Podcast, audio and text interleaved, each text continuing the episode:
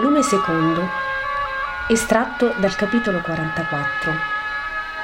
Gesù sul monte del digiuno e al masso della tentazione.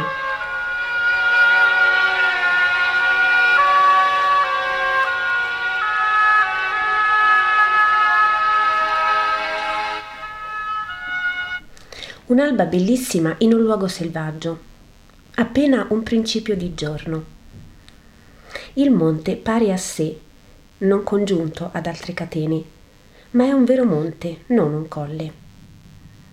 Per lo più piante rigide, spinose, dalla poca fronda, e bassi e duri cespugli di quelle erbe che paiono bastoncini verdi di cui non so il nome. In basso vi è una distesa più arida ancora, piatta, sassosa e che sempre più diviene arida quanto più si avvicina ad un punto scuro, molto più lungo che largo, almeno cinque volte più lungo che largo, che penso sia un'oasi folta, nata in tanto squallore per acque sotterranee. Però, quando la luce si fa più viva, vedo che non è che acqua, un'acqua ferma, cupa, morta, un lago di una tristezza infinita. Com'è diverso dal solare ridente lago di Genezaret. Guardando quel grandissimo lago morto si stringe il cuore non un uccello trasvola sulle sue acque, non un animale è sulle sue rive, nulla. Mentre guardo questa desolazione mi scuote la voce del mio Gesù.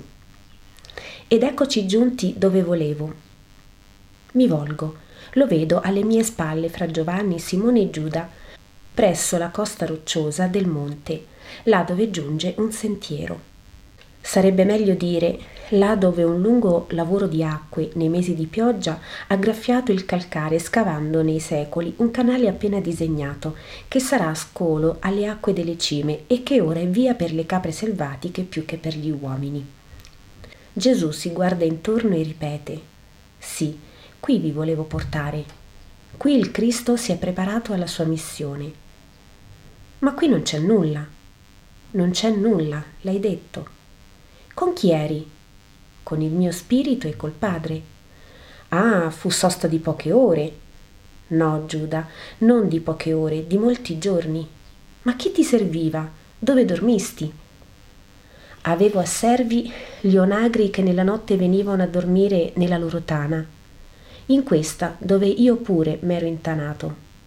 Avevo a serve le aquile che mi dicevano è giorno col loro grido aspro, partendo per la preda.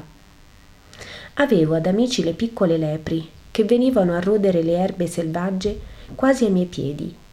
Mi era cibo e bevanda, ciò che è cibo e bevanda del fiore selvaggio, la rugiada notturna, la luce del sole. Non altro. Ma perché?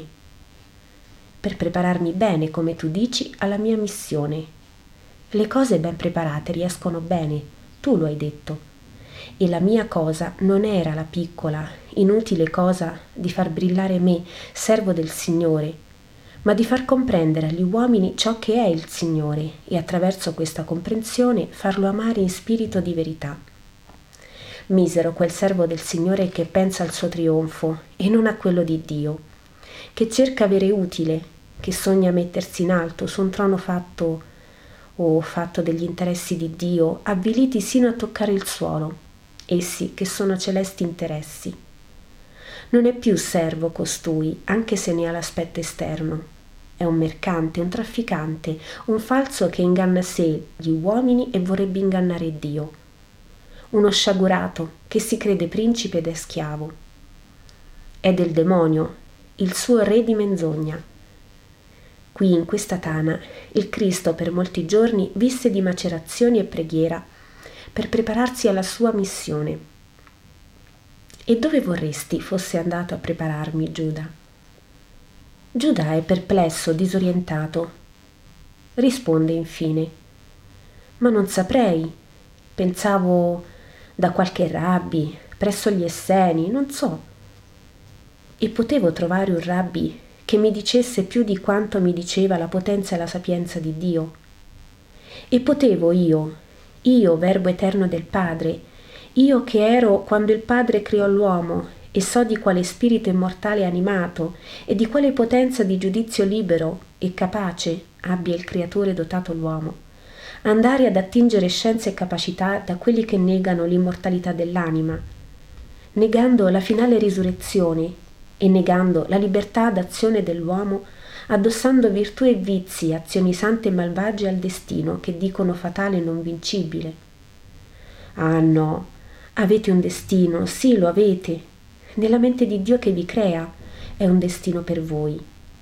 Ve lo desidera il Padre ed è destino d'amore, di pace, di gloria, la santità d'essere suoi figli. Questo il destino che presente alla mente divina dal momento nel quale col fango fu fatto Adamo, presente sarà sino all'ultima creazione di anima d'uomo. Ma non vi violenta il Padre nella vostra condizione di re.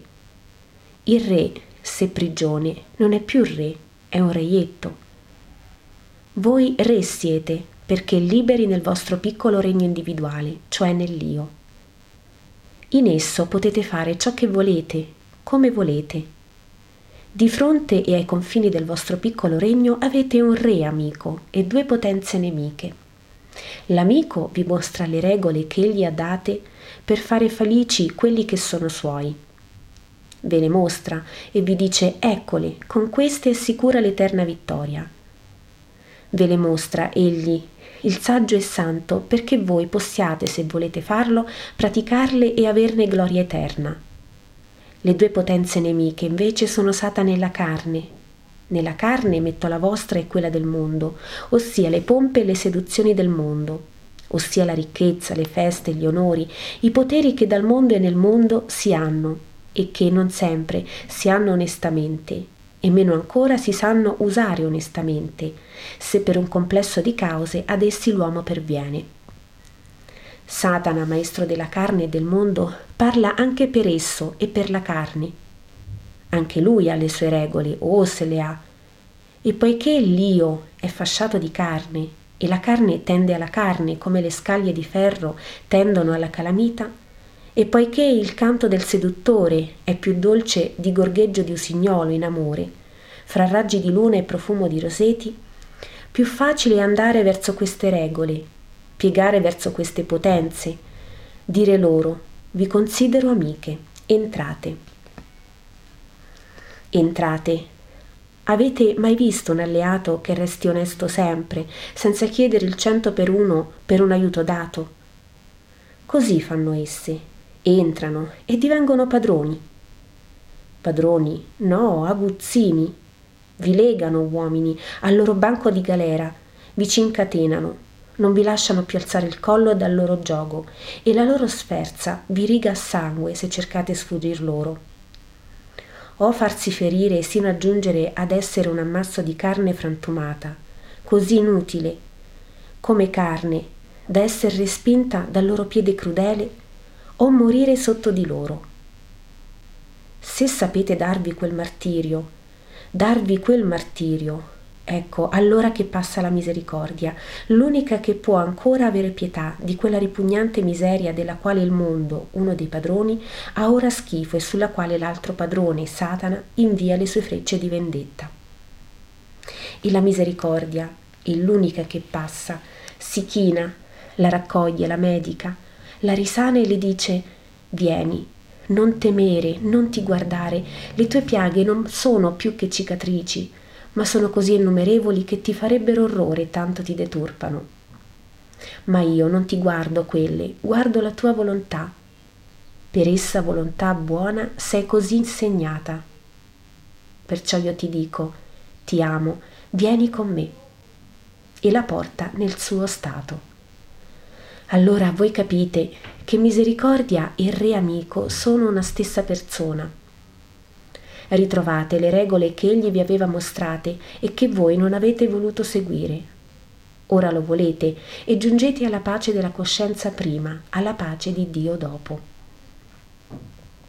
Ditemi allora, aggiunge Gesù, questo destino fu imposto da un solo per tutti o fu individualmente voluto da ognuno per sé? Fu da ognuno voluto.